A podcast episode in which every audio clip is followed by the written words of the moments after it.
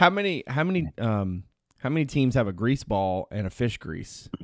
And that's a lot of grease, bruh. We're all gonna get high cholesterol out of this whole thing. Yeah, that's a lot. Oh man. So how many times are we gonna mess up uh, the Roadie kids or Rhodes kids name? How many times? Hmm? It's Rhodey. It's Rhodey. I know, but I'm saying no, no. But do you feel me? Like we're all gonna Yeah, mess yeah. it up. Like that's just what's gonna happen.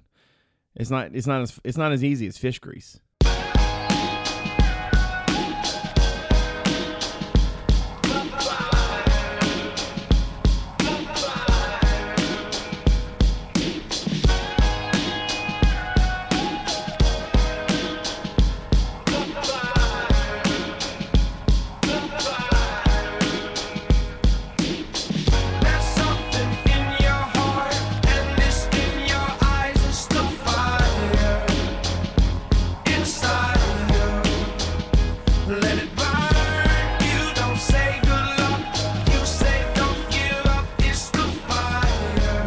Welcome everyone to the CavsCorner.com podcast. CavsCorner.com, your source for Virginia sports. I am Brad Franklin, publisher of CavsCorner.com, coming to you live from the place of Franklin States in the West End of Richmond, where it is Tuesday, April the 18th, as we record.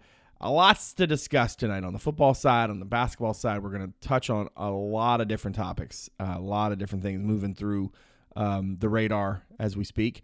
Before we get started, let's go around and introduce everybody. First, in Fishersville, board moderator du jour, David Spence, apparently having a 9 out of 10 uh, allergy day, is on the show. How's it going, my friend? Yeah, nine out of ten for real.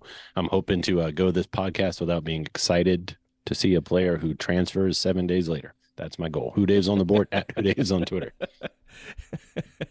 Fair enough. Uh, in Charlottesville, editor in chief Justin Ferber is also on this here program. How's it going, my dude? I would love a nine out of ten allergy day, to be honest with you. Um, because they've all been, you know, it's like the Trey Murphy dunk contest, just tens across the board. Wow. Um, over here, yeah, I get it. I get them pretty bad. I don't know how it compares to other people, but but pretty bad. Um, but we're one week closer to it being over. I just underscore Ferber on Twitter. this is like this is this is this is giving lots of people lots of reasons to continue to listen to the show. Cavs Corner also on the Twitter machine. Cavs underscore corner. Great place for the in-game updates, content items, and the occasional Woody banter. All right, so let's start on the uh, football side. Spring game, lots of interesting stuff. I, I think for me at least, and I'm curious to to to chop it up with you guys too, because I, I feel like it, I, I saw enough from the offense to think, oh, okay, and I saw. I, I- guess I didn't have really any expectation that I was going to get enough from the um, offensive line, defensive line battles to really come away with anything resembling um, like a like a firm take or anything like that. I just think that um, it was just really hard to decipher um, too much, just given the uh, disparity of sort of like not just talent, but then also too like who's in and who's out and all that fun stuff. Um, defensively, I, I thought there were a couple of um, of standouts, um, but all in all, I think it was a pretty solid spring game. Uh, give me the overarching view, Dave, on how you would uh, sort of characterize what you saw Saturday once you had a chance to watch it. I'll preface what I'm about to say with I don't think it changes a whole lot, you know, as how I feel about their prospects for next season yet. Um, but as far as what I mentioned last week, I wanted to see like the spring game kind of hit everything. Um, I didn't really piss, um, point out special teams for, for the record, but you know, offense did exactly what I wanted wanted to see. You know, I saw some, you know, I saw a, a team that looked a little more sure of what they were doing and a little more bought into the offense, if you will. I know that I think you can see that on the field. The guys looked more excited, better body language, that kind of thing. Um, and the offense looked more like what I expected last year's to look like, despite all the new pieces. Um, defensively, like you said, I can't, you know, I think you know with all those guys out and the roster split, you can't judge a whole lot off of that. But clearly, um, you know, UVA be better with all those guys on the field. And but yeah, overall, I think outside of special teams, I think you it's a very positive spring game, even much better than last year's. Yeah, it was definitely a, a situation, I think, um, you know, where to your point about energy, like I think I mentioned this on, on Twitter, but I mean, that might have been the best thing to see because listen, there were times last year where these guys were not having fun, and those times were plentiful, right? And Ferber, it looked like to me Saturday that dudes were not just having like not just were like more engaged, but they were having a really good time. Like guys looked like they were having a blast. Now, granted, it's not a real game, right? And you can probably have a lot more fun when you're not worried about losing. Um, that's not to say that there weren't guys on both sides who were taking it seriously. That's not my point. But at the end of the day, like you know, you were not going to take an L um, on your on your record. You know, you knew this was for funsies, right? That, that's that's just a part of this thing that you kind of can't turn off. That still being said, there were parts of last year's spring game where you didn't necessarily get the sense of anybody was having a lot of fun either. So I think from an energy standpoint, to Dave's point, like I just thought it looked like guys were having a, a lot of fun and given everything that happened at the end of the season off the field with um, with the, the the killings and everything, like man, it, it was just not just good to see like Mike Hollins back and seeing him, you know, score a touchdown and the emotion and everything that was on the day, but also just good to see the kids having fun. Ferber, what was kind of your bigger picture sort of takeaway from um, from Saturday? Yeah, I mean, I think you know, first like the it was you know interesting, or I don't know how you would describe it, but kind of a reminder of like what had happened when you go because you're like, all right, going to cover the spring game, like interesting to see how the offense looks, and then you get there. And you know, like guys are walking down to that end zone that they Right. painted with the names and numbers and praying, and then like just kind of reflecting quietly. Um, and then during the game, you know, like obviously Mike, what what Mike was able to do scoring, and then all that stuff, like um and then all the video tributes they did in the moment of silence and like all that stuff sort of like put back in perspective like oh this is the first time we've actually all been together here like for this sort of thing since. Um with all that said you know I, I thought it was a pretty productive game. I mean obviously like you know we talked last week you're never going to get a really great sense of like what's going to happen in the fall in the spring game just because you know guys are out and you know guys that are going to be starting aren't playing. And the team is split in half, right? So it's like that. Also, uh, you mentioned the special teams issues. I think you know that was one of the things that Tony mentioned afterwards was like having guys on different units doesn't really help with that either. Um, but yeah, I mean, ultimately, I think I, I kind of land where Dave does, where like I'm not sitting here today thinking like, man, this team's gonna be way better than I thought, or like, oh man, this team's gonna be worse. Um, the one thing I would say that was is promising, and we talked about it last week, was like we didn't need to see the offense, um, you know, go out and light the world on fire, but we wanted to have it not look like last year's offense, you know, where it just got stuck in the mud so much. Right. Um, and you know, like I, no pun intended, because it didn't rain pretty heavy for like a couple minutes. Um, but and, then that's when the offense did kind of get bogged down a little bit. Again, no pun intended. right. Um, but yeah, I mean, other than that, I thought they they moved the ball. I thought really like you know we can talk about Colandrea or whatever at some point, but you know what he did and what Tony Muskett did really for the most part was like take what was there, and that was good to see. And then they also were able to make like a few impressive throws, and Yeah. then guys were making catches. And then the running game, I think too, was pretty solid overall. Yeah, for for all intents and purposes, I, I think that you know I, I don't want to like talk about the quarterback competition as if Colandrea is not a factor. Um, I, I think that anytime you've got talented players on your roster or guys who who have a little bit of that um, it factor, I think it's it's going to be good for you regardless of where they are in the pecking order. They're going to put pressure on other guys to perform, right? And I think that was what Colandrea did this week, or excuse me, this weekend, right? Like he he he brought his he, brought what he could do to the table, his skill set, his his moxie, all that fun stuff. And I mean, I think it it certainly helped the not just the vibe of the game, but I think it it did a nice job of kind of keeping I don't want to say keeping Tony Muskett honest or anything like that because they're obviously they're not necessarily going head to head, but it kind of kept it kept a little bit of a pressure some pressure on right. Um, Muskett couldn't just trot out there and you know and feel like there was nobody around who could sort of do what he does.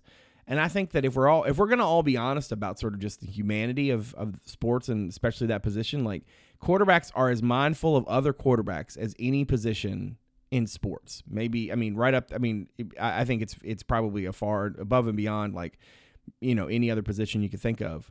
Um, wide receivers are a little bit more are a little louder about sort of you know being you know the top dog and all this fun stuff, but like being QB one is a big deal and how how you are sort of viewed is a big deal. And to Ferber's point earlier, like spring doesn't necessarily always show us one to one what something's going to be like. It can it can give you some some initial like tremors of a potential like disaster awaiting, right? Which is kind of what last spring did was, right? Offensively.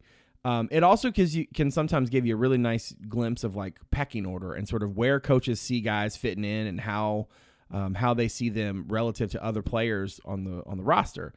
I think coming out of Saturday, it's very clear to me that Tony Muskett has the inside track on being the starting quarterback. Um, we all know that Jay Woolfolk is going to have something to say about that. To what degree, um, you know, that remains to be seen. Um, but I thought Colandrea did a nice job of of um, of kind of keeping that pressure on, and I thought Muskett was was really solid. Um, you know, granted, you know he it's not like I'm saying he's perfect or anything like that, but man, he he had a really solid feel of things. Um, you know, he had a live arm. I thought he you know he moved well. I thought his mechanics were solid. He didn't he didn't do anything that gave me any sort of heartburn. And I'm gonna be honest. Um, it's been what since well, I mean, I guess I can't even say during in 2021 that I didn't feel that I didn't have moments where I had heartburn with Brennan because like I mean, even as much as he was productive, he also, you know, he he he would have that. What Ferber and I used to call it like the, um, the like Bell South, like, uh, what what was that interception of the week? That's not the phrasing we use, but we, you know, this is a family friendly program. Um, so I'm not saying he was, um, I'm not saying he was like terrible. Obviously, he had a great season, but there were definitely some mechanical moments. You're like, ugh, that was really rough. Um, I, I just think it was really nice to be able to see a guy come out there and really play, start to finish, just absolutely consistent football. And I'm not saying that Virginia is gonna. i that's all they need because if if so, they're gonna be like great. But man, that's a nice step, first step. You know, like getting that consistency in place. Um, there's a lot to be said for that. Dave, overall, what did you think of the quarterback specifically, and Yeah. how, how did you sort of um, how did you sort of leave the weekend in terms of looking back on spring and what it means for the fall? I mean, I think we've heard some things out of camp that, you know, out of spring ball that, you know, Muskett and, and AC were uh were doing good things, but seeing it in a in a more of a game atmosphere certainly gives you a little confidence, right? Like I didn't want to f- I mean, I guess the worst case would have been coming out of this game. Well, there's worst case, but a bad case coming out of this game would have been like, oh, I hope Jay can pick up this playbook and get Right, get this yeah. team good because we Right. need him, right? I feel pretty comfortable. If Jay comes in and wins the job, he beat out two good quarterbacks. Um, so I mean, I do feel a little better about where we are. Yeah, and that that's what Brad room. and Brad was saying that last week too. It's kind of like if Woolfolk wins, it's almost like a really good thing. you know? Yeah, yeah, and you know, Muskett. I mean, we'd seen obviously there's a lot more you know college level film on Muskett since he played college ball um, versus uh, Colandrea, but you know, both of them have kind of that swagger. Um, it seems like their teammates like them. You know, they they were talking on the sidelines a lot to their teammates, and they both, you know, more importantly, threw some good balls and overall didn't make any bad decisions. You know, even that that pick six that Anthony threw at the end of the end of the game was more of a that end of the yeah end of the game. That was more of a Tom thing. Like you know, Yeah. the clock was ticking, they try- needed yeah, to he's- score. Yeah, he's trying to make a play.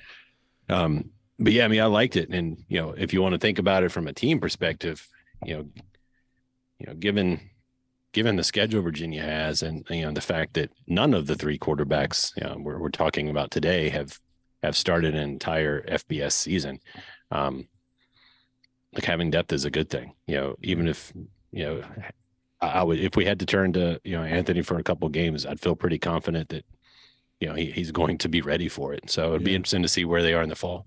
Yeah, Ferber, I feel like I, I mean maybe maybe you were di- you thought differently. I didn't. I don't think I really realized how live Colandrea's arm was. Um, I think I thought it was. Oh, solid. I figured I, I I texted you guys before the game. I was like, Yeah, this yeah. dude, like he might actually have something here. because Like- because that's what that's what got me like a little bit like oh because you texted that and I was like oh for word and then when I saw I was like oh oh okay it's like that now and again I'm not saying that Muskett doesn't Muskett's arm talent is fine like there's no Nah, I problem mean, on and- that front but A- and there's no doubt, like watching both of them play and in warm-ups and stuff, he's Muskett's pretty far ahead of where Right, Colandrea fair, is. yeah. Like, yeah, I mean, I, but he's just seen so much more football and he's so much older, right? I mean, that matters. Yeah, it does. But where I was going with that is like, I know, you know, watching, you know, on TV is not quite the same as being able to be um, in the press box where you were, um, I believe, for the first time since what 2019. Long time. Yep. Yeah, been a, been a while. Um, but so no, so um, I mean, it just it, it looked it looked from the out from from from afar. Let's say it looked like uh, Colandrea's arm talent better than I I thought. Um, I thought, you know, his his mobility was certainly a, a plus. At his size, he's got to be able to move. Um, but uh, uh, beyond just what we saw um, between the lines, you, you got a chance to watch him warm up. You got a chance to watch him on the sideline and stuff. Uh, it certainly sounds like Muskett um, is looks the part essentially of QB one, but that Colandrea has that sort of ha- has that look about him that makes you think like in a, in a couple years he's going to be ready to sort of ascend that ladder. Would is that is that safe to say what you kind of took away from it?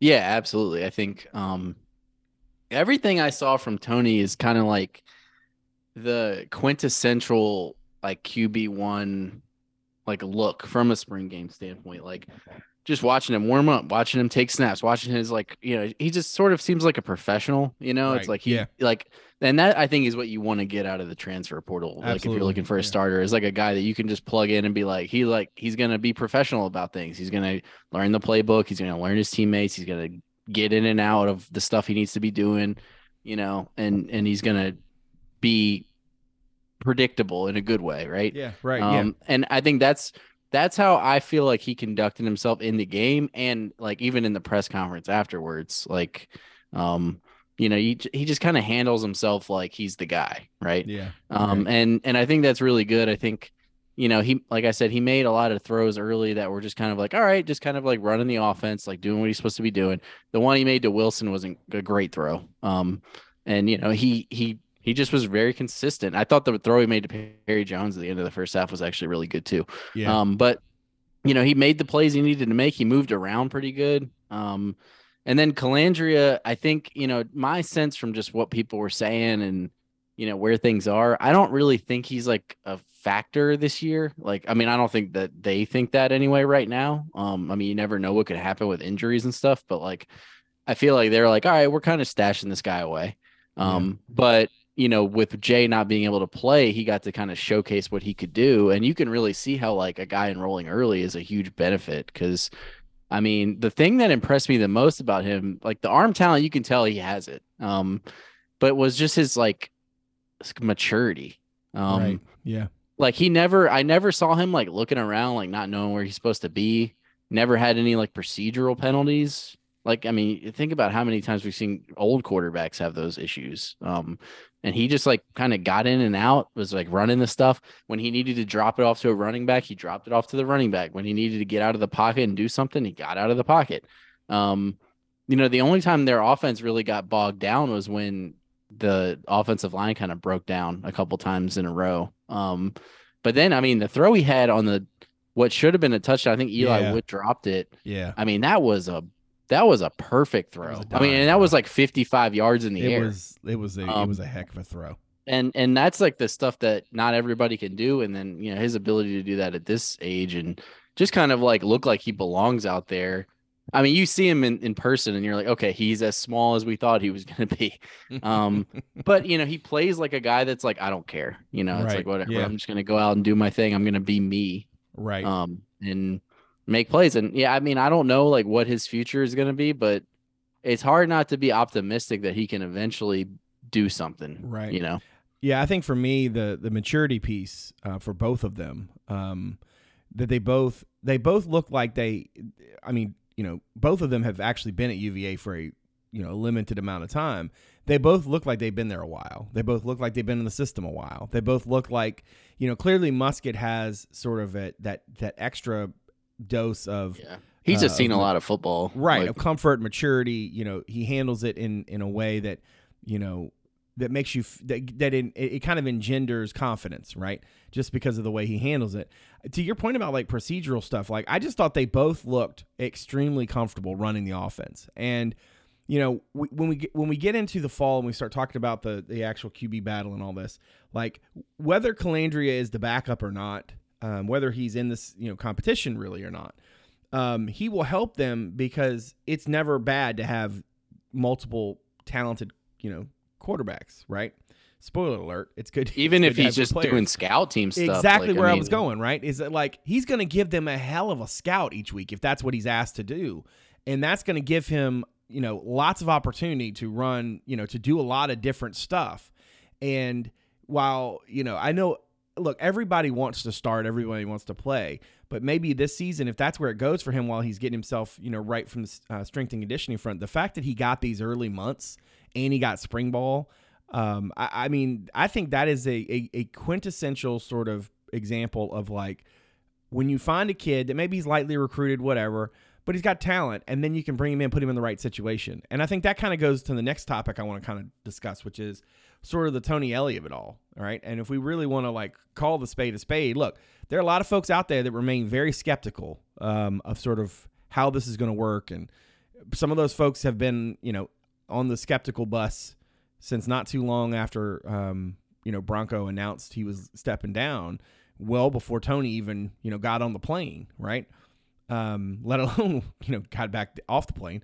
Um, I, I just feel like there's a, I think there's a lot of folks who watched this weekend looking for that piece of it. And I don't know about you guys, but I came away, especially because of the way the team looked, I just came away thinking, okay, everybody looks more comfortable. You know, Tony has talked a lot this spring about sort of the things that he's learned from last year and things that he's done differently. And, um, you know, we've talked a lot about a lot of that stuff, but it certainly looked like whatever changes, whatever whatever they're doing, uh, it seems to be working primarily um, as much as you you know as we can tell, right? Because you know they didn't play another team. There was no pressure to you know to quote unquote win the game. Tony's not um, you know he the, he's basically just overseeing everything. He's not even like in the nuts and bolts of it all, play calling and all that fun stuff right? So I mean, it's not. I'm not trying to make it out like, oh, this was a you know a big deal. I mean, it wasn't a real game. I get it, but but I just think that like it kind of goes back to the theme for us, right? Which is we, we were talking about this earlier, that like what we thought we wanted to see, we saw, and that's kind of what at least I feel like I saw from Tony Elliott and especially the offensive staff. Dave, what were your some of your impressions or your sort of um, your sort of vibe when it comes to to Tony and, and sort of the offensive coaches? I mean, honestly, I try not to read too much into that. I mean, it's a spring game. You know, you, the loss doesn't count. You know, no, one, no one, you're winning and losing.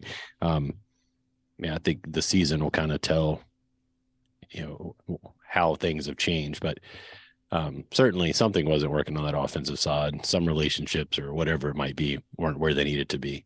Um, it, it certainly looked more cohesive offensively across the board. Like, you know, this is not a slight in any coach that left, but um, it's more of, you know, the, the thought is, is it just a better environment now? that did people eat humble pie after last year and kind of reassess how they do it? Or is this just a group of guys that have only been in this playbook and weren't thinking about the old playbook um, and how much more they liked it? So I think the seat, we, we won't know that answer until, you know, till September. Um, but it's certainly, you know, it was certainly positive uh, from what we saw. Like, like I said, I mean, not to repeat it, but you know, we did not, I did not feel this way out of the, about the offense coming out of last year's spring game. Um, Well, that's kind of where I was coming from, honestly, Yeah. because like, you know, your your point is well taken about like you know we won't really know until the fall, but honestly, that wasn't really the point of what we're talking about here. What I'm really comparing it to is not necessarily like a real game or season. I'm really comparing it to last spring, and I mean I don't know about y'all, but like last spring, like you could see there was some some some dysfunction of bubbling, right? Um, Yeah. something did not look like it was working right, and I felt like, for me at least, a lot of that, if not all of that, was sort of wiped off the radar. Um, I didn't see the same. Um, I didn't see the same um, bad vibes. You know, I didn't. I came out of last spring. I remember Ferber and I talking about it. Like, you know, like they, that was clunky and like it it didn't feel good. And I just thought that there was a lot on display last year that was not necessarily there this year. Ferber, you were obviously you had a better vantage point on this because you're there and you can see more than just what the camera shows. How, where where did how did you feel sort of about that piece of things coming out of it? Yeah, I mean, for the most part, the operation itself seemed fine. Um, and yeah, it, it I'll say like all spring guys have been kind of more positive and saying the right things. But I also want to point out that that was the case last year too. Um, That's true. They know, did. like, they they said the. they, They, did. said It, the, yeah, it didn't fair. look good, but Right, they I said got the you. right things. Yeah, they they, were like, "Oh, right we're headed in the right direction, and we like the staff, and everything's great." And then things fell apart during the season, and you know, things went the way they Did did. things fall apart during the season? I don't remember. yeah so i mean like i i think that's something to keep in mind is like you're only strong until you're tested, and then how you respond to that is how like who you Fair, really are. Um, so we'll see like how, you know, I think Tony's taking kind of a different approach to coaching this team. He's said so.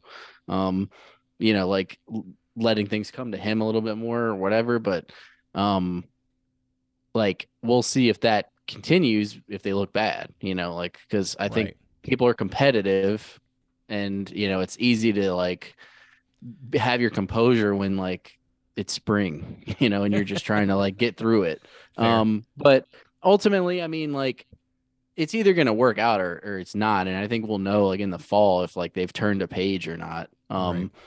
but i mean i think like from what i there, it's it would be unfair for me to say like i saw any like big red flags like when i was out there because i didn't there weren't any Right. um, I mean, there's some things they need to work on, but ultimately, like, yeah, you're right. I mean, Tony and the other quarterbacks like look like they knew what they were doing, and yeah. you know, and and the receivers were where they needed to be, and people were catching the ball, and you know, guys were where they, you know, in the right spots on defense for the most part, and you know, everybody seemed to be upbeat about it, and uh, you know, all that. So, um, you know, ultimately, that's encouraging, and, and but I also think you know, with a grain of salt, like we'll see what happens when you know the the real carnage starts, you know, Right. so to speak, in the season.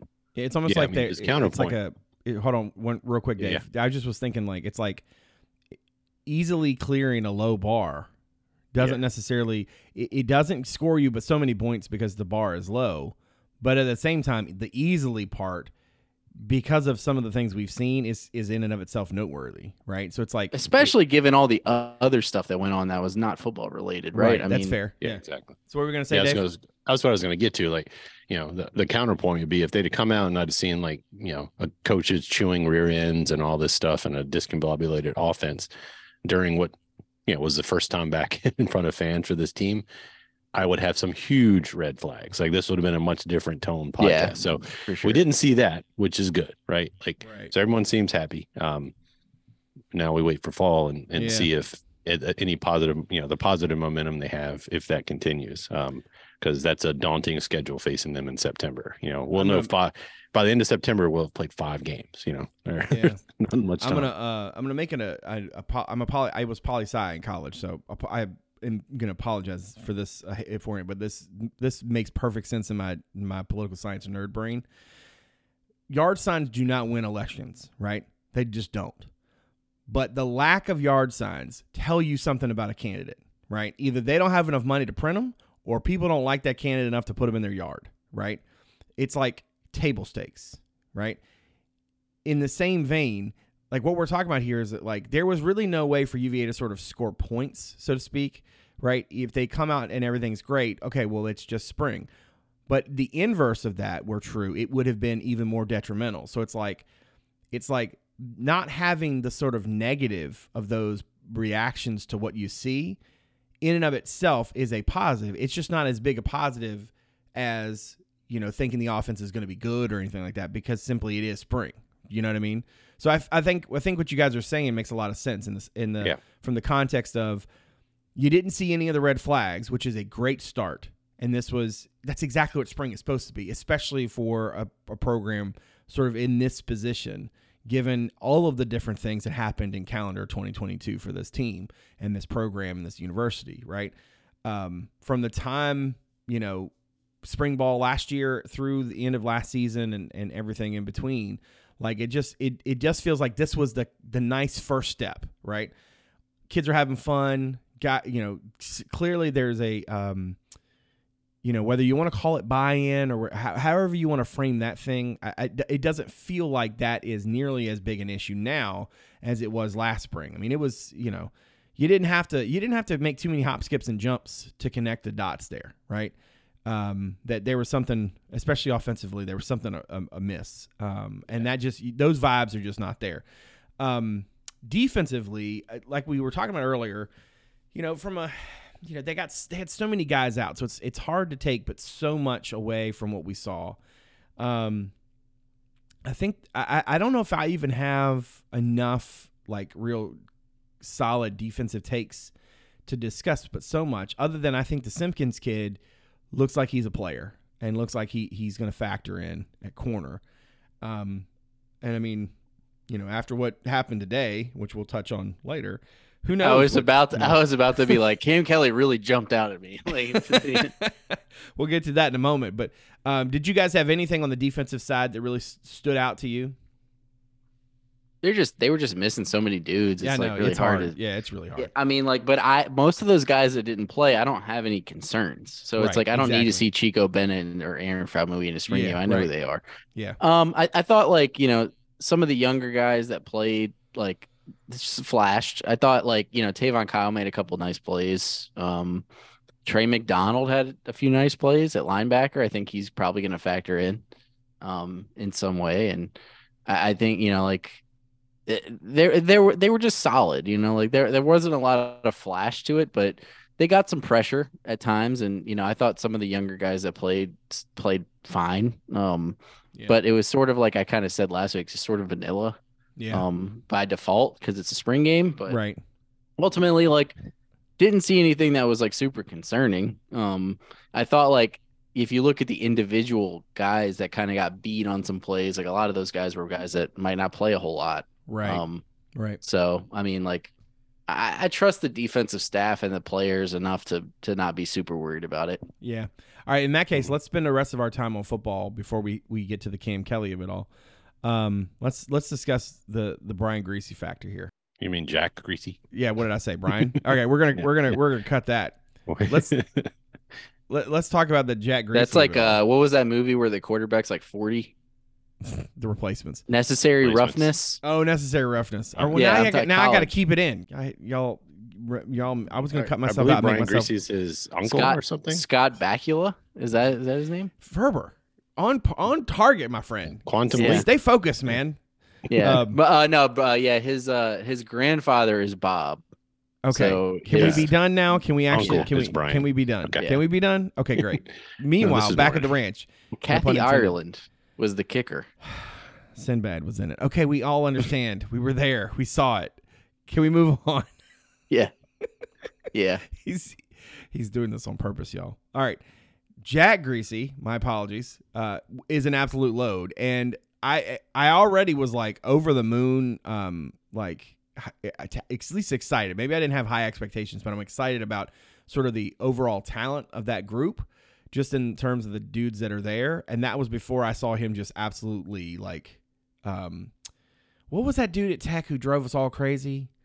Uh, I know you're talking about. I can't remember his name. Okay, well I could see him, and he has like a chin strap beard. But anyway, um, you know, When was this?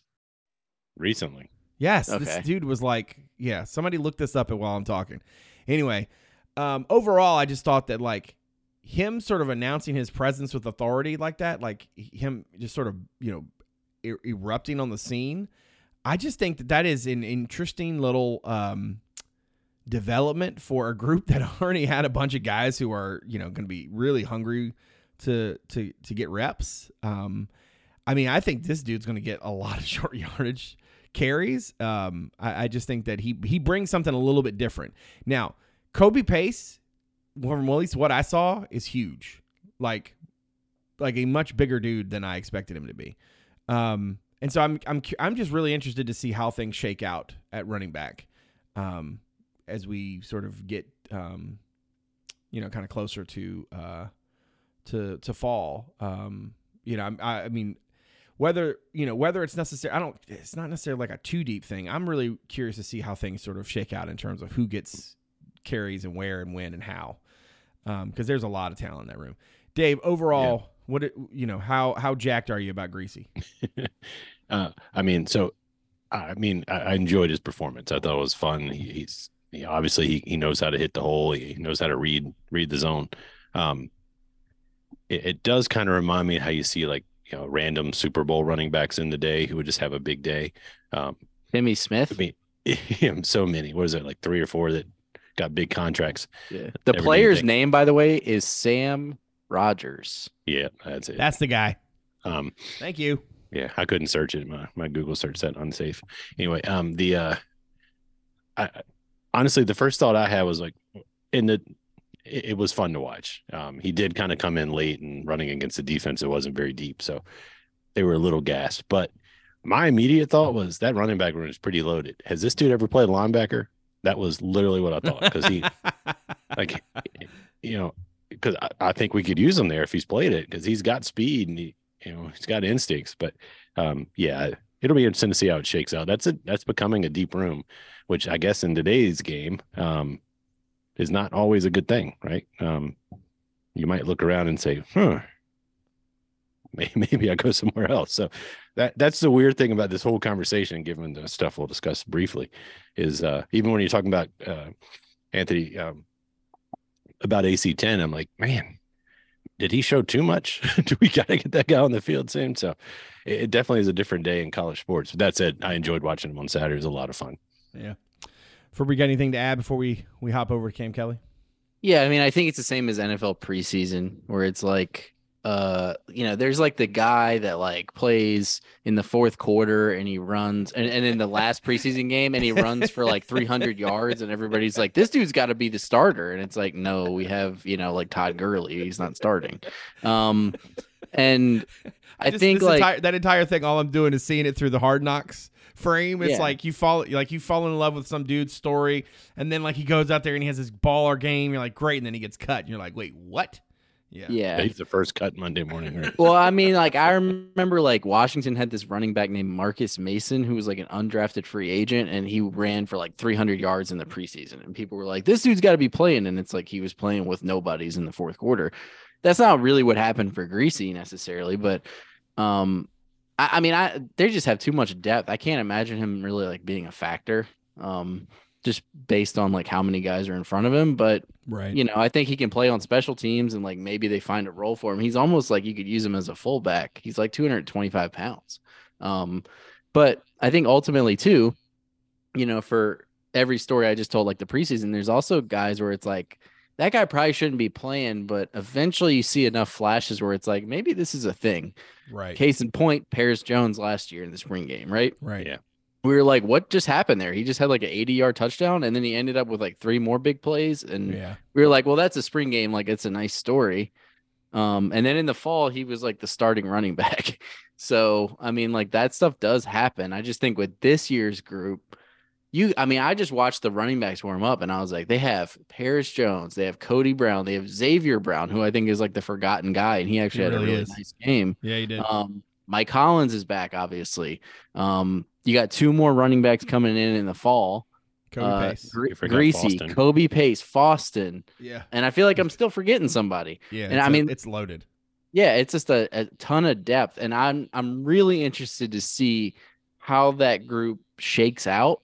Um, because I don't know, like I mean, you can say feed the hot hand, but usually that's like two guys or three guys for that, not six. Um, yeah, just you know, I know you know, Justin. We talked about it a lot during the hiring process of Tony Elliott and that, that Chad Morris system. But there's mhm, like two ways to run that offense, right? You run it with an H back, or you run it with two running backs. yeah, Looking at what I saw Saturday, like maybe this is a team with, especially with the size of Griese, like especially if you like now you've identified him as a guy you, you want to get on the field. Maybe you work him more as that big back, if you will. Um, and the same with Cody Brown, he's got the size and Co- Pace evid- evidently he's a lot And bigger Foston's than he big. looked. And Yeah. Foston's, you know, may, maybe that's what you do with him is instead of um instead of going two tight ends or even any tight ends, you just go two running backs and add that piece in your in your pass protection game. So I think there's ways to utilize that depth, which you know now they've got what five months to figure out, four months to figure out. And I think what we saw from that room on Saturday, if if I'm Dez, or, you know Dez who has a running back coach background, Tony Elliott who has a running back coach background with Keith Gaither, like I think they're going to figure out a way to get those guys the ball, especially given given um, how many you know you've got someone new at quarterback this year, regardless who wins that job. Um, just makes sense if you can if you can make the running game better, it makes the job a lot easier for them. And it's just going to be hard to look over and see like six, seven those guys who you know who can make plays sitting on the bench. Yeah. Plus, Um, Davis Lane's got some wheels. Yeah, there's that. Wheels. yeah, Um, did you did you were you disappointed that it was uh they let him score? So I like was I- more impressed with his kickoff coverage, man. Yeah, That he made too. a tackle. Yeah, that was well. It was also we were laughing about it in the press box. We were like, so he's got an orange jersey, but he can tackle other people. Like, what is this? um, but That's you know, trust like, issues. What that is. yeah, yeah. It's just, well, it's just lack of depth. I think when you split a team in half too, like, and then you have twenty guys not playing. Um, yeah, that can cause some issues. But yeah, I mean, I think, and the Grady Brosterhous had two carries for forty-two yards. Um, so I mean, and I he think- looks good. You know that kid. That kid had offers. Um, and then Jared Raymond. Don't sleep on him. He's kind of like the. I mean, I, th- I think Tony. It was Tony who referred to. Might have been Des. he, he might as well like be the a GA. coach. He's like a coach. Yeah, Oh. yeah. Um, I think Yeah. but it yeah, Dez too, Dave. Yeah, it's a Um, good room. All right, real quick. Um, let's touch on the Cam Kelly thing. Um, we're gonna again, we're recording this on Tuesday, so you know if more comes out, but it seems very just the whole situation seems very weird. Uh, Kelly, of course, who- originally committed to uh, Virginia Tech, then went to Auburn and Carolina, and now UVA, at least since January, um, was popped in the portal today. Um, deleted all of the UVA stuff off his social media. Um, from talking to various folks, it certainly feels like this was a surprise to a lot of people around um, Charlottesville. Um, and I mean, look, we you know there could be a lot more at play here than we know. Um, we're just going to comment on just sort of the the pieces we do know, um, which is this is really weird. And I don't know if we necessarily have a lot more to say other than it's just very odd, um, especially because you know it certainly felt like the coaching staff you know he was a key part of their plans for the season um you know um in sort of the old school wrestling um you know motif he, he felt like he was getting a push right um it felt like you know the coaching staff was high on him um certainly you know from a from a um you know media availability sort of um you know they were doing video features and stuff with him and you know he's quoted in various stories and stuff like he was he was kind of in line to be uh, a bigger part of this uh, this this whole package, this whole you know season, defense, whatever, and then boom, he's gone. Um, you know, three or four days after the spring game. Um, Dave, if you have anything to share, any any sort of thoughts on, on it, feel free. I, again, I, I know I don't want us to necessarily go too deep on this because, like I said, we we only know what we know. Um, but it it would be hard to have a podcast to talk about spring ball and not discuss the dude who just popped up in the portal a couple days later unexpectedly like it. I mean, there was no inkling of this. I mean, it seems it seems everyone was caught by surprise, including teammates. Um, so I don't want to. I don't know what's going on. I'm not going to say anything. The guy could change his mind. That, that's he's not transferred. He's in the portal, right? So I'm not going to badmouth him. And Virginia got him out of the portal when he decided to leave a school he did play for. So, I mean, I think that's just the nature of the game now. As much as I hate it, um, you know, I'm, I'm sure something will come out eventually.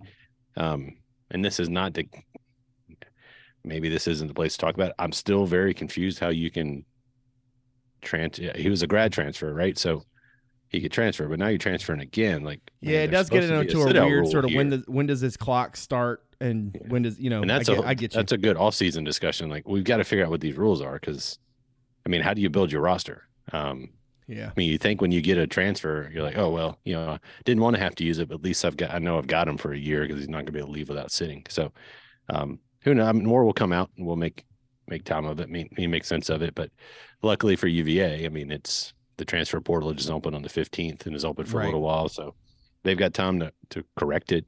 Obviously, they need more help in the back end than just re- you know safety wasn't a big need before. Now, maybe it's a need. You know, there's a lot of depth there. Right. Um, obviously, cornerback is so. We'll we'll see how they address it.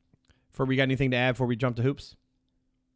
Uh, not really. I mean, we don't really know enough to comment on why. Um, Yeah, But- I mean the why part of it, yeah, like I said, I think is is a little bit you know cloudy right now, but it is. I think it's a loss for him, and it's certainly just a weird sort of Yeah. scenario to have a guy that you were really excited about, you know, kind of coming home and playing for the home state and stuff. I mean, like I'm pretty sure like on the broadcast they talked about him, um, Mhm. coaches did. Um, yeah, and Rudd talked about him after the game. Um, it was very strange. so I mean, clearly, like they weren't talking about him like he wasn't going to be there.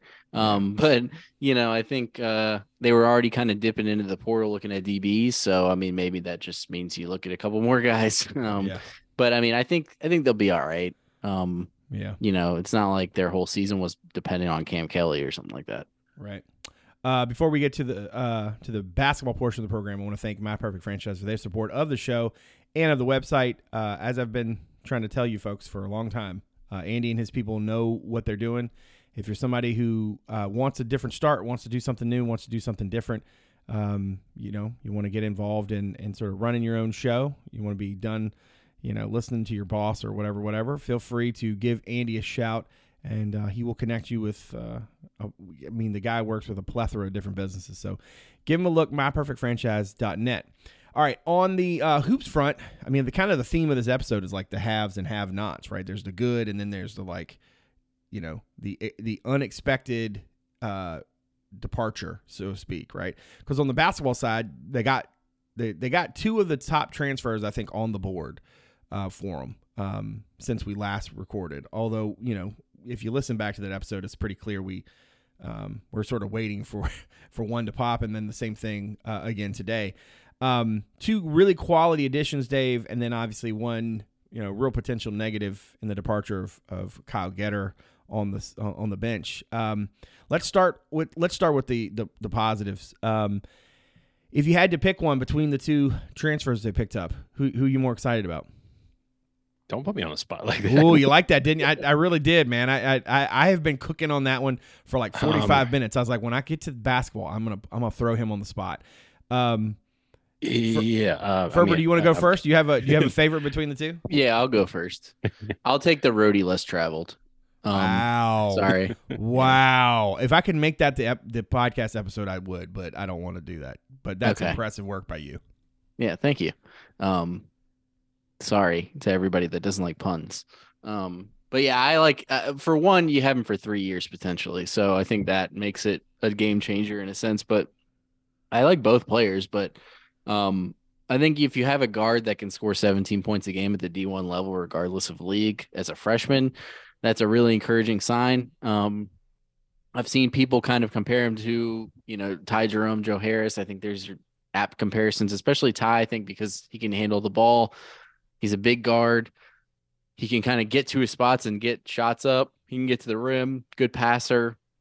I think his shooting percentages, you know, I'm hopeful that his shooting percentages are a little bit lower than his ability, just because if you look at like how he shot throughout the season, he got much better as the season went on. And, you know, when you watch the tape, it, it doesn't look like a guy that struggles to shoot the basketball. So, um, encouraged. I mean, I, I like both guys. Um, but I think ultimately, I think, uh, guards ultimately are the, the players that, you know, kind of drive the, drive the car and, you know, win you a lot of games, get you deep into March. Um, you have to have, I think one of the issues that this team has had is, um, you know, not maybe not so much this past season, but in like the year before, like you can't have like your one and your two just like not generating points. Right. Um Yeah. or Agreed. like not not shooting the ball well or whatever.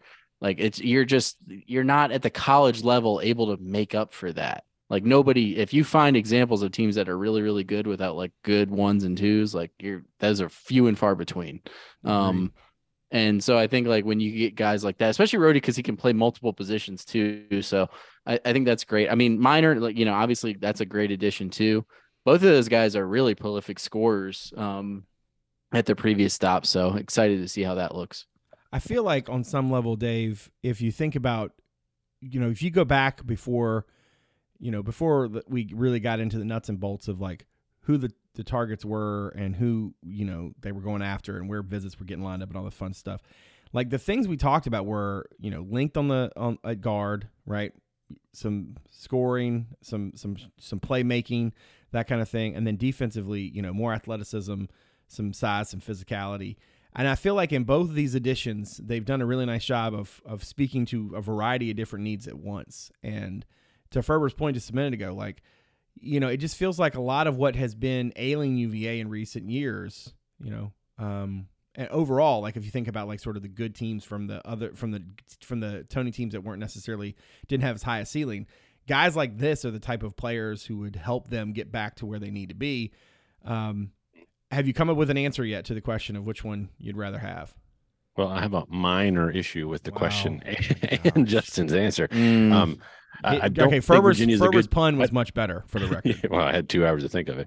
Um, no, the uh, the the issue I think with the question is I don't think Virginia is a great team if they get one or the other. You know, they need both to kind of to build a good team. But um, Okay, pause. How is that a problem with the question? Because the question didn't have anything because to do. I want Virginia to win all their games, and I can, they can't win if they. But nobody asked you. Nobody one. asked you how can Virginia be great. Individually, these guys suck.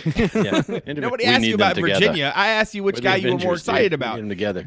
For the record, more this was a excited. cop- like no, this was a cop out answer, and you and you waited you waited five extra minutes to cop out again. That's what happened. No, Just- you just didn't like me calling out your question because My Virginia's not question was good. fine. Thank you very much. Yeah, we, we can't. I mean, I, look, we need Justin's 100 percent right. You need guards, right? But Right. uh, you, you need you need a big, and Virginia doesn't have a whole lot. So I'm That's gonna have to lean to minor, it, because I think we could, you know, between IMAC and Harris, and you know, there's always a possibility Beekman comes back. There's not a whole lot of depth at the uh, at the big man spot. So, Yeah. but uh, I mean, you you kind of hit it. I mean, Justin's right. Rohde, I think, is the prototypical guard we were kind of looking for. You know, if, um, one- plays one to three and can defend, and I think he's a better shooter than his numbers showed. But um, Minor, what's the one thing we always ask for, Brad? Like, give me a big, springy big who doesn't demand the ball all the time. Now he scored a lot of points, right? Yeah, but yeah, Um, that's right. But most but of he's his not coming points to were he's like, not coming to Virginia to score 20 points a game, right? I No. mean, like nobody and most of the points he scored at Merrimack were cleaning up stuff, and Yeah, that's and I'm fine. he's a good that. screener. He can he can he's got good feet, so you can even though he doesn't have seven foot height, you know he he's six nine, a thick six nine who can move. So you're talking about post doubles. Um, give me Dunn and that guy, or Buchanan and that guy, and whatever other big we might get or not get. Um, you know he's he's fleet of foot. So Yeah. and I don't think he's guy that's going to pout if you don't run the offense through him. Fair, So he's yeah. going to set hard screens and he's going to roll to the rim. And with a passer like Rohde, um, that Yeah, could be two- very it's, interesting. It's funny how the way that the two of them, their games really do sort of um, fit well. I think the thing for me, kind of going back to both some some points both of you guys made, like uh, I I feel like I have been really frustrated in, and I mean, there was this one podcast we had, and I remember saying something like, um, I mean, other teams make layups, like. Just having some guys who could can clean some stuff up in and of itself would be nice having a guy with some size at six six who can play multiple guard positions, like getting bigger at guard is a absolute imperative for UVA. Like that that was a Tony Bennett staple at, at, at certain points of his tenure, right? And I feel like when when UVA has that size, um, you know, the the Cavaliers are a much more formidable team, and I don't just mean that simply because the size exists. I think it's usually because it comes with a skill set um, that meshes well with what Tony wants to do. And it, you know, if we want to break it down in its most you know basic level, a lot of the offensive issues, kind of to what Ferber said, it's like when you can't create at the one and two, you know, you're gonna probably gonna struggle unless you've got like you know Zach Edey in the middle, right? That can just absolutely just overpower people, and you can just pump the ball in there, and everybody's like, you know, the the you the, the gravitational pull is so so strong that you're gonna get so much space for everybody else. Like these two kids, I think are like I said, I think their skill sets work really well in terms of what UVA can do. I, I like I like both additions, um, f- not just for this year's team, but for the bigger picture. Um, simply because you know bridging some gaps and um, you know Rohde es- essentially you know with his with the years of eligibility he's got left. I mean he really that d- sort of does change your trajectory a little bit. Um, now, granted, I mean, the, look, the transfer portal, you're going to continue to recruit it year after year. The days of like kind of being set for a class or two are just over, right? Like every every every year is essentially a reset of sorts. It's just a question of how much of a reset. Um, are you, you know, how many how many how many cards are still in your hand? Um, you know, once you draw, right? Sometimes you're going to have most of them, and sometimes you might not have many at all. Um, and so if you're going to pull pieces like this, I think it's in, you know, they're in a really good spot. I do want to touch real quickly on the getter thing because I do think that's a, sub, a substantial development. Um, I, I think it's odd that Notre Dame hasn't announced it yet, and I'm not really sure why that's the case. Um, I, He's got to do all of his HR trainings first. I, I mean, maybe that is it, but that's it's just very strange because it took days before the thing. I mean, the thing was percolating Well, around UVA. It took days thing before the is, thing even they got might- Those dudes are starving up there. Give he might break. actually be working too, though. But like they, maybe the, I haven't been checking their website, but sometimes they just No, announce the there. entire staff at one time, though. No, it's it's just Shrewsberry, and then it's the old. Co- as far, as far as I can tell, it's Anthony. exactly. That's what I'm else. saying. They might do like uh, Shrewsberry announces staff and then announce all of them. Well, it's Like, about once to be. they're I all mean, look, we're recording this on Tuesday night. It's about to be Wednesday, and there's a live period this weekend. I mean, I'm pretty sure you want the guy in green by weekend. You know? Oh, Because, he's look- already recruiting for them. Yeah, Oh, He's I know, but- him in Yeah. tweets. Oh, I oh I know. That's what's weird about it, right? Is like you you obviously want him on the road, so why haven't they said that they hired the guy? Like it's just a very, I don't know. It's just a very strange sort of situation. Now, in terms of UVA's piece of this, uh, look, he's a he's a he's a tough loss. I don't think there's any way around that. Um, you know, talking to various folks and you know my own experience. I mean, look, the guy he he not only understands the game, he's extremely relatable. I think he's a very solid recruiter. I think he's a very solid X's and O guy. And when you can have both of those things in one coach, it's it's that's. I'm not saying that that's necessarily like um, the exception or anything, but it's more rare than you think. A lot of times in these situations, you've got guys who are one or the other, pre- predominantly one or the other, right? Uh, certainly, there are a lot of different coaches out there who are a little bit of both. Um, I think the thing about Kyle is that he's very strong on both fronts. Um, you know, he's a he's a guy who understands relationships, who is very good at building them. He's also a guy who understands sort of the X's and O's. If you just watch UVA play, you know, you're going to see him, you know, you would see him constantly sort of talking to Tony, you know, calling out stuff. I mean, he, that, you know, he was very uh, much a part of what UVA did. So it's a tough loss. Um, that's not to say that, you know, it's, it's a, um, it's going to rattle the foundation or anything like that. I mean, I think that, you know, there's a lot of, there's a lot more into the, the, the, um, the fabric of the program, obviously, than just one assistant. Um, but it is very strange to have a guy, uh, I mean, look, it's okay. You know, it's it's it's at this point old hat for UVA to have an assistant who goes on to be a head coach, right? And it's old hat for UVA to have a guy who is, you know, like Jason Williford, sought after, you know, among some, you know, different schools for for head coaching opportunities and guys, you know, somebody who's going to be in those conversations. Uh, It's not necessarily a lateral move because he's expected to be the associate head coach. Notre Dame should probably, you know, announce that. Um, but still, it's it's just very odd to me to have a guy leave in conference um, to go, you know, be an assistant coach at another ACC school. Um, and so that piece of it, I think, just makes the whole thing, uh, uh, uh, just the au- the awkwardness of it. Um, you know, and I mean, look, I I can promise you, this kid was this guy's not un, he was not like he's not like he was unhappy or anything. Certainly, the opportunity to go be an associate head coach if you want to be a head coach is probably a good move. And this is kind of one of those things that happens in um, in coaching. But anyway, Dave Ferber, give me some reactions to, you know, at some point uh, officially um, losing Kyle Getter as an assistant coach. I don't think you can come up with many positives about it, right? like you're like, oh, great, an assistant coach to replace with a roster we had to kind of rebuild. Um, yeah, I think it's just it- it's a little surprising to me because, like you said, I mean, I know it's an upgrade in title, right, and probably salary, but I feel like if Tony had really wanted to keep him, the salary part wouldn't have been an issue because you know Tony, most of Tony's salary is endowed to the, I think it's the Fralin one, right? Yeah. So if he wanted a little more money for his staff, you know, what five hundred thousand? Yeah, I don't think I don't think it was money. I, I think I, it don't was think it would have been an issue.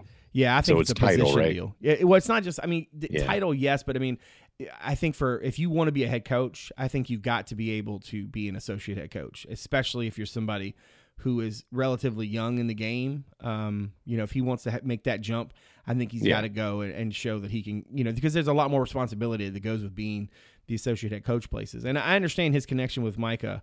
Um, so I get all that. Um, Yeah, yeah. But you know, it's just it's just odd. What do you think, Ferber? Yeah, I mean, like Dave said, there's not really a way to spin it as like a positive. I Yeah, think for it's just sure. part. It's part of the business, right? I mean, this is what happens. I think also I said this in our text thread, but like, um, and this isn't a knock on Tony or anything, but I think if you're an assistant coach that coaches with Tony, like I think people know that what Tony does is very unique and it's valued other Right. places. But I think it's also good to be like, hey, I was here and I was also at Notre Dame, like where we did something completely different, and I did well there too. Um, and he seems like a guy that's kind of like cut his I mean, he was at Radford, he was at VCU, he was at Liberty, like he's he's been around. Like I think his next job, assuming things go well for Notre Dame, and I think that they will for Shrewsberry, like I think his next job is a head coaching job, like at a at a low major, mid major, right? I mean, that's how guys progress. And um, I, I don't know that uh, the money part. I, I think you know he might be getting a substantial raise. Like, I mean, it, it's still a person with a job, right? Like the money matters. Yeah, yeah. Um, and like I don't know what UVA situation is, but ultimately, I mean, I think it's okay. Like, you know, it's you know, you know what uh, teams don't have coaches leaving for other jobs. Coaches, there are teams that are Teams good, that are bad, they're like terrible, right? Like, I mean, like this is a this is Teams the problem. all This the is what coaches leaving for other jobs. This is what comes with success, Right. right? That's fair. Like, That's a good point. I mean, you- I mean, not always like going to be assistants elsewhere, but I mean, if Kyle Getter wanted to be the head coach at like High Point or something, he probably could have gotten it. Like, you know, like, but that'll come, right? Like, Yeah. um, Remi- And I- he didn't. ki- He didn't start as an assistant here, right? Didn't he get? He had another role, didn't he? he was an assistant He at was- Radford, and on- then he, he went to the s- he was Liberty like a- as an assistant, and then Right. here is like, uh, he was I a wanna staffer. say- he wasn't an He got promoted when first. Soderberg went down to like an off. Yeah, okay. Correct. So yeah, so they moved him up and So when he's- Soderberg dropped yeah. back. yeah, So the whole Mhm. thing, uh, you know, I mean, it makes sense. Um, you know, it look. well, now wasn't years he if- an assistant when in 2019, like when after Sanchez left? He w- no, he was not. He was not an assistant until I I think t- I- he was part was. of the staff, but he was not an assistant. Uh, He was not a he was not a full time you know the full time assistant coach. He was just one of the members of the staff. But Yeah, I think him and also- Soderberg switched. Yeah, Yeah, and I also trust Tony to replace him. Like, I'm not worried about it. You know what Yeah. I mean? Like, I think he found Getter, he hired him, he promoted him. Like, if he wants to promote from within again, I trust him. If he wants to go outside and get somebody else, I trust that too. Like, you know, he doesn't, he hasn't had a lot of issues where I'm like, man, why has he got this guy on the staff? Like, this doesn't make any sense at all. And Yeah. also, like, I mean, as much as a guy like, um, and I, I think this is somewhat true in a lot of places, but definitely true here. If you come to Virginia, no offense to the assistant coaches, you ain't coming for Kyle Getter. You're coming for Tony.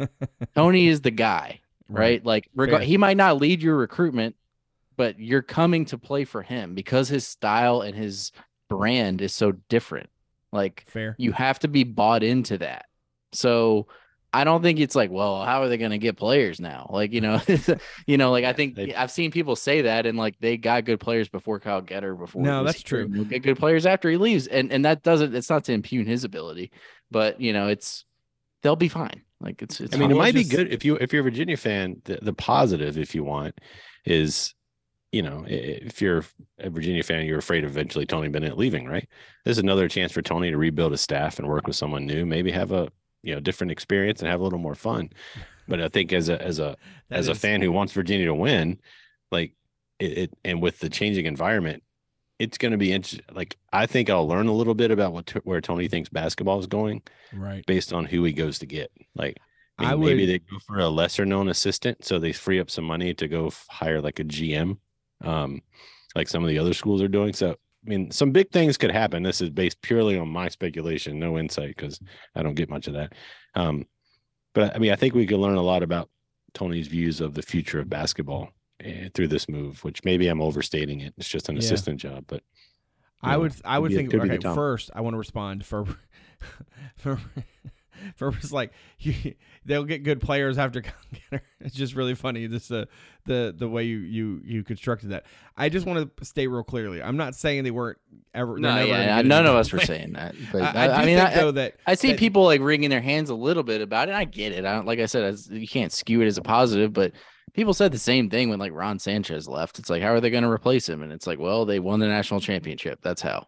like you know, like I mean, that doesn't mean he can't coach, but it's like assistants come and go. Like that's okay. how well, it to works. to to to make that to to make that point though, they won the national championship with kids that Ron Sanchez was involved with, and how did they do Mhm. after that national championship season?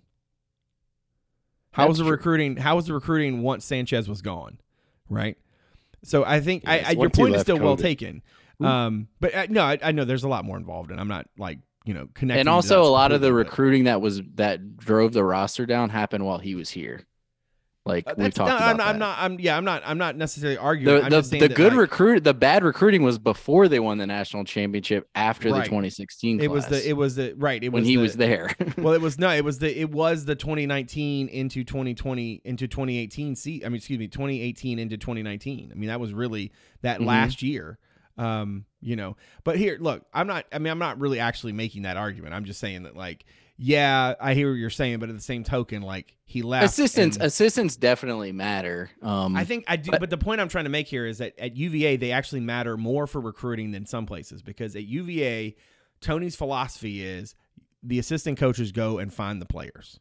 Like it's not, not that this is not always the way it is for other schools. Some schools do it more where the head coach is more involved. I can promise you, Jon Scheyer is much more involved from soup to nuts in recruitments than Tony. his is Bennett his is a little bit more straightforward too Yeah, just like, like, oh who are the top five? five players but but I'm just but like I just think that there are some coaches who are much more involved in actually finding the player.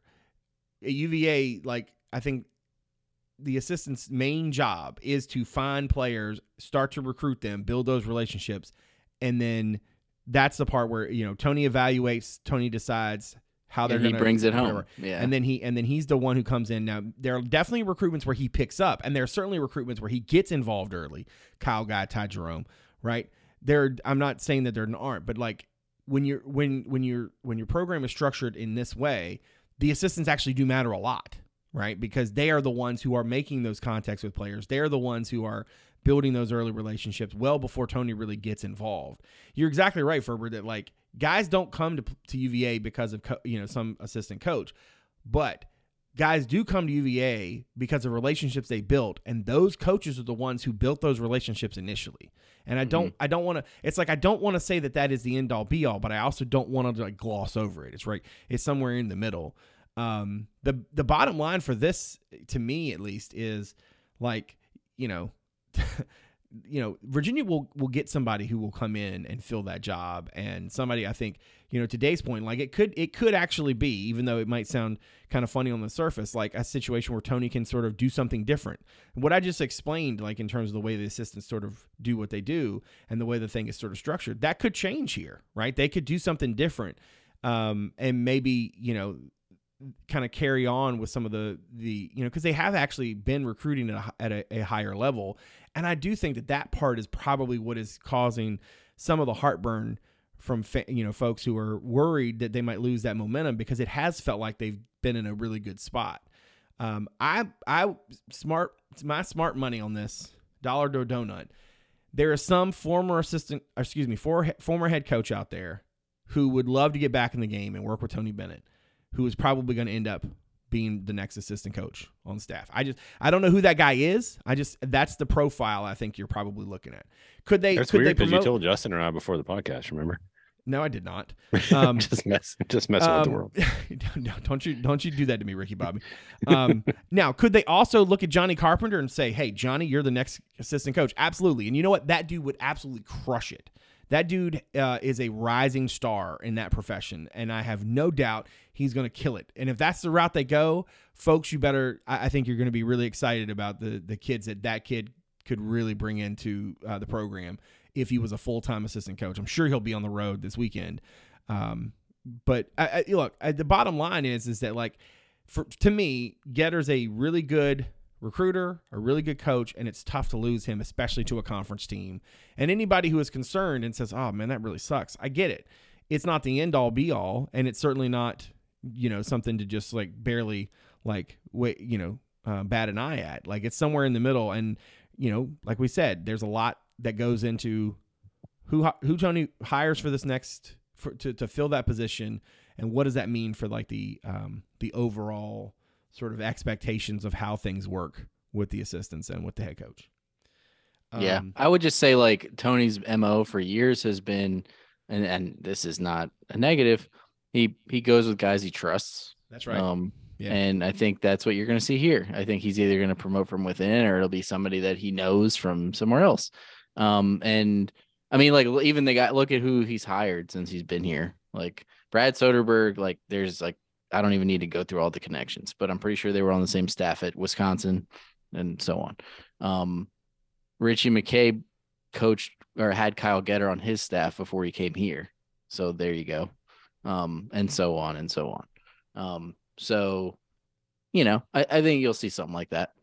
Yeah. Yeah, I mean, I don't think that's a negative either, right? Like, I mean, No, I mean, like, I think it's good. I mean, like, especially with what Tony does, it's like, look, like, this is what we're gonna do. It's not super complicated. We're not gonna reinvent ourselves. Like, yeah. I mean, I think if if I had one like one thing to say to Virginia fans who maybe aren't tied into like the basketball world outside of being a Virginia fan, is it like comments like, "Oh, go get a guy who can really recruit." The guys who can really recruit, like elite level, probably not someone you want in a Virginia uniform. You know, representing Virginia. Like, there's a lot of shade in basketball. I'm not throwing it on everyone, but there's a reason there's some players Tony Bennett doesn't touch, right? And I think the reason, you know, given that and given the climate we're in now, like I don't expect Tony to go get someone he's never coached with because you don't want that guy out, you know, trying to bring you guys and not and trying to figure out how they get there. I get it. Like it, it, it's a weird world. So, um, I mean, if I, I mean, I think we'd all agree if you had to bet money, we'd put it on Johnny, right? I mean, he's Yeah, if been I had to. forever. I, I still think there's a chance my, my former head coach thing could really work out. Just Yeah, because yeah, I, I but it's going to be someone Tony knows and trusts. yeah, right? it's gonna be somebody that he that has that has either either worked with him somewhere along the way, or there's some connection, or somebody who you know has like been involved, you know, behind the scenes or something. But yeah, no, that makes a lot Yeah. of sense. But even, And but also remember, like when they hired Kyle Getter, none of us were talking about that as like, Oh, yeah, man, what a game changer. we didn't have a Like, podcast about Getter, right? yeah, exactly.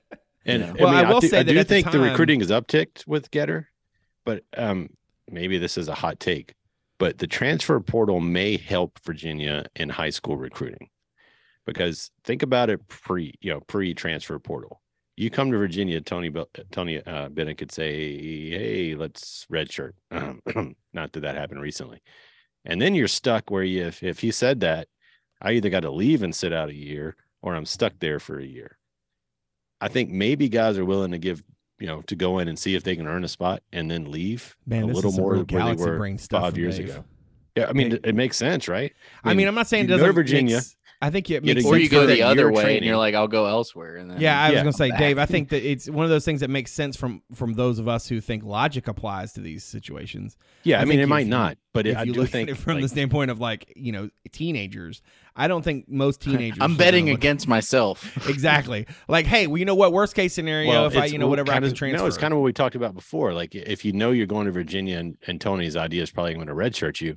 Back then, it meant okay, I'm going to redshirt for a year. Yeah. Then I'm going to have to transfer and lose a year, right? Yeah, so it's So, like yeah, I I'm in think for the long haul if. I'm doing that. Yeah. I, But I, if anything, you need a think- staff now yeah. they can like just cultivate what you have to keep them happy and and help identify talent that fits in what you Fair. got. So um, it's just a I, I different I don't game. agree with it. I, I see your I see your logic. I, the difference I would say is that I just don't think even the kids who think they're going to redshirt, I don't think they go in these situations ever expecting that it's not going to work out. I think every single one of these kids goes into every every one of these situations. I would say almost unilaterally thinking that like not only even in- if they even if they think they got a red shirt that they they went in thinking like yep and then I'm going to ball out. Like that's just the mindset of all of these kids. Yeah, I don't think probably- any of them give any consideration whatsoever to like, well, what if it doesn't work out? They worry about that down the road when it doesn't work out. Um, and that's why you know these these things about guys transferring it pops up when it pops up because that's when they started thinking about it. Um, and I think that's just it's just the reality. But I do I actually do think though that your point is is correct, but just from a different angle. I do think that the transfer portal piece of things could help UVA from um, in terms of traditional recruiting because a lot of schools are not going to put as much emphasis on that. And UVA has continually done you know gotten in early on guys and somehow and sometimes lost them late because other schools were, were kind of coming in swooping in. I don't think that's going to happen as much. I think they're going to swoop in on transfer recruitments not necessarily high school recruitment so I think your point is that where you get to is the right place. I think just the, the way you get there is a little bit different. I think UVA's um, emphasis on finding guys early, you know, that could certainly be a benefit for them as they're trying to, you know, um, you know, try to traverse the transfer portal as well. I just think that like it's very possible that other schools that would have tried to swoop in late um, Yeah. might not be able to do that now, you know. But Well, we'll Um, find out. last question before we wrap up. Um, so with Minor in, Rohde in, And I think we, you know, Rohde was a guy that like once he hit the portal, all three of us were like, "Yep, sign me up." Um, is what's the next? Is that what happened? I mean, wasn't Well, it? some- uh, well, we some- Yeah, well, yeah, There was that's someone else happened. out Well, there. Yeah, There yeah, was we'll- someone else out We'll there. just say that's what happened. Yeah. I'm no. I'll wait, just pause. Say I'll Ev- just say I'll just say CavsCorner.com. You heard it here first. First place, his name was mentioned. No, just saying. I, We is were that on not what early. happened? I thought we were all on him. I thought we were all we like were he was- comparing him to someone. Well, you guys. I mean, I won't say I wasn't on him, but we were comparing him to someone else. And Yeah. uh, my quick, my thirty second YouTube video is like, oh, may- maybe this guy instead of this guy. But hmm um, That other guy parted the Red Sea uh, in Seattle. yeah, Um, but um, yeah. The more I watch Rohde, yeah, oh, sign me up. But yeah, I go mean, ahead. Sorry. okay. I mean, the first thing I did was I looked at. I was like, all right, this Ferb guy. was gonna like- burn me if you did if I didn't do it myself. So I did jump. No, on. no, I was just joking. but I mean, like honestly, it's hard when you look at all these guys like at the same time. It's like they're it's like, all right, well, I'm comparing this guy to this other guy. And it's like, would I take this guy and this guy at the same time? Like, I don't know. Um, Yeah. and Rohde, like the thing that kind of stood out to me was, well, for one, he's from Wisconsin. So I was like, just set his locker up. He's from Wisconsin. Um, and then also like I looked at him and I was like, all right, this guy was the his league's freshman of the year, you know, so that's something. And he averaged 17 points a game. So like he's just a raw scorer, right? And I think that that's going to translate. So I mean that's kind of why I like them really. But go ahead, Brad. I'm sorry with your question. No, no, no. You're you're good. I just was gonna say like, I mean, look. I, What else I do they need? I didn't realize Dave actually wasn't on him at first. I thought. I mean, I remember. I, yeah, He was feel out, but two o'clock on a was- was- Wednesday or something. Yeah, he was But, like, yeah. I don't know, and then he was. That's true. in. Yeah, that's right. And then hours later, he's like, "Wait a minute. Yeah, no, I got you." Yeah. Okay. Well, most of shoot. us, most of us were pretty on him, and then Dave came to uh came to the promised land pretty quickly. All right, all right. Now that we know what they've got in these two pieces, what's next? What do you want next? What's what's on the shopping list? You got a seven foot four guy out there that can protect the rim somewhere. I mean, honestly, that's what they, I don't under like. I'm so not saying it's going to Tyrese be a. Di- I'm not gonna. I'm not saying it's gonna be a disaster or anything, but like I don't see the plan right now at the rim, like protecting the rim, like because like I mean we can sit here and say like oh Blake Buchanan, and it's like but we talked about this in our text thread. Like I think that's minor, man. He's six I do. Um, so was uh a lot of people who protect the rims for us. He uh you know Akil wasn't six ten, right? Like you can protect the rim at six eight. Um, Ryan Dunn, you know, I think you can you can kind of t- team up and do it. But yeah, I mean, I get where you're going. I'm just playing the counterpoint here, but I do think um, the more I watch Minor, the more I think he's a lot more athletic than I thought initially. Um, and the more like deep, like outside of the scout, you know, the the transfer portal tapes and all that stuff. If you can find some Merrimack stuff, um, yeah, like that boy, he's got a lot more hops than you would lead to believe looking at his body. So I think he can protect the rim, especially if you've got him on the court with a guy like Ryan Dunn. Now the situation becomes: what if you come up against a team that's got, you know, like a Filipowski where he pulls him out from the rim? Um, who's your other big guy? Mm-hmm. Buchanan Yeah. can do that to some extent, but probably not as a first year. So, yeah, but I mean, I don't know how you play Minor with a traditional, like, assume Minor's going to play quite a bit. Dunn's going to play quite a bit. This is where I'm getting with what you're saying, because that was a bit of my first response, right? Um, I don't know how you put him against, let, let's trying to think of another bit, like a Jack Salt type, you know, who's not big rim protector, but Jack Salt, Caden Shredder, someone who needs to be near the rim. I don't know how you can play them with Minor or with the iteration of Dunn we saw last year. Right. I I mean, I think it's it's going to be difficult. So I wouldn't be shocked to see Virginia not go after another big, although I do think they need to Yeah. just because there are foul, you know, there's foul trouble. I don't think I think Minor's your rim protector, but you need another one. Yeah, I mean that's another thing too is just pure depth. Like, you know, Buchanan, like we'll see. Like, I mean, I I, I like him, but you know, as we discussed, like, you know, th- there aren't a lot of examples of Tony playing young bigs a lot or at all.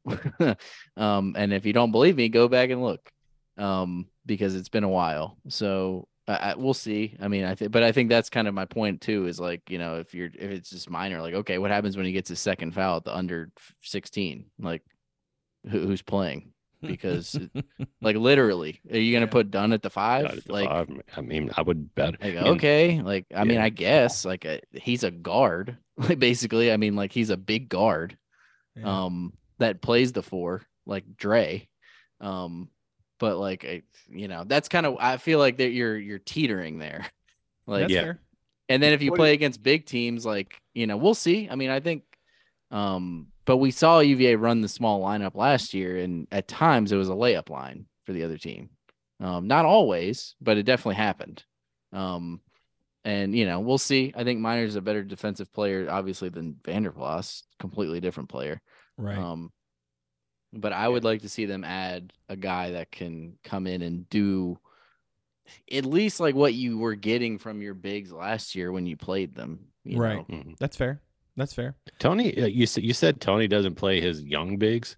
Tony doesn't play his bigs. Period. Yeah, that's true. I mean, I think he, he didn't play his old bigs last year. I mean, Jack Salt didn't play a whole lot. I mean, he pretty much he played Dre at the four, and you know, at the four more, and he played Jack at the five. Um, Mhm. you know, Mike Tobey, we've we've had that story, and the, the bigs we refer to are like Mamadi and Akil, who are Six, more eight. Minor like than Right. um, Salt Lake. So, yeah, it's going to be hard to find a guy who's willing to come in and not play a lot of minutes, who's Yeah. good enough to do what you need him to do in the pack line. Like, not we, we need you to protect the rim, but we also need you to hedge the screen, right? That that's a that's a special talent. This goes back to my whole thing a few weeks ago. Remember where I was like, what they need to do is basically only recruit fives for offense, that and- and recruit fours for defense, because All right, like- Hunter Dickinson, come on down. That'll be it for tonight, folks. Have a good no, one. no, I just mean like you know, Just if you're only if you're only focused on, and I think, and I you know, if I if I have a uh, a quibble, I think too often, you know, there have definitely been times where there were guys, and and the idea of like, oh, could he do this or that, and maybe maybe he checks off a few boxes, but not all of them.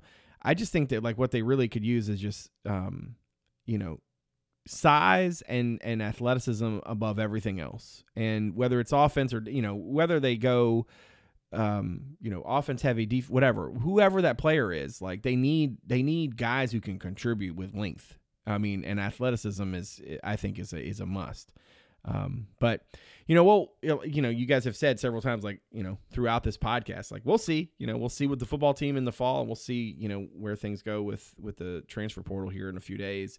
Um the fact that there's a the NCAA really has to figure out what it wants to do because with the portal being where it is and to have a um a live period like yeah there'll be a handful of kids who will you know be seen picked up all okay great but like this is the worst time for these types of events because there are going to be a lot of dudes playing for um I don't want to say empty uh gyms but I just think that coaches their their attention is just not necessarily ready for the for what this live period really could mean for them. Um, but anyway, that's a conversation for another day. I think that's a good place to put a pin in it.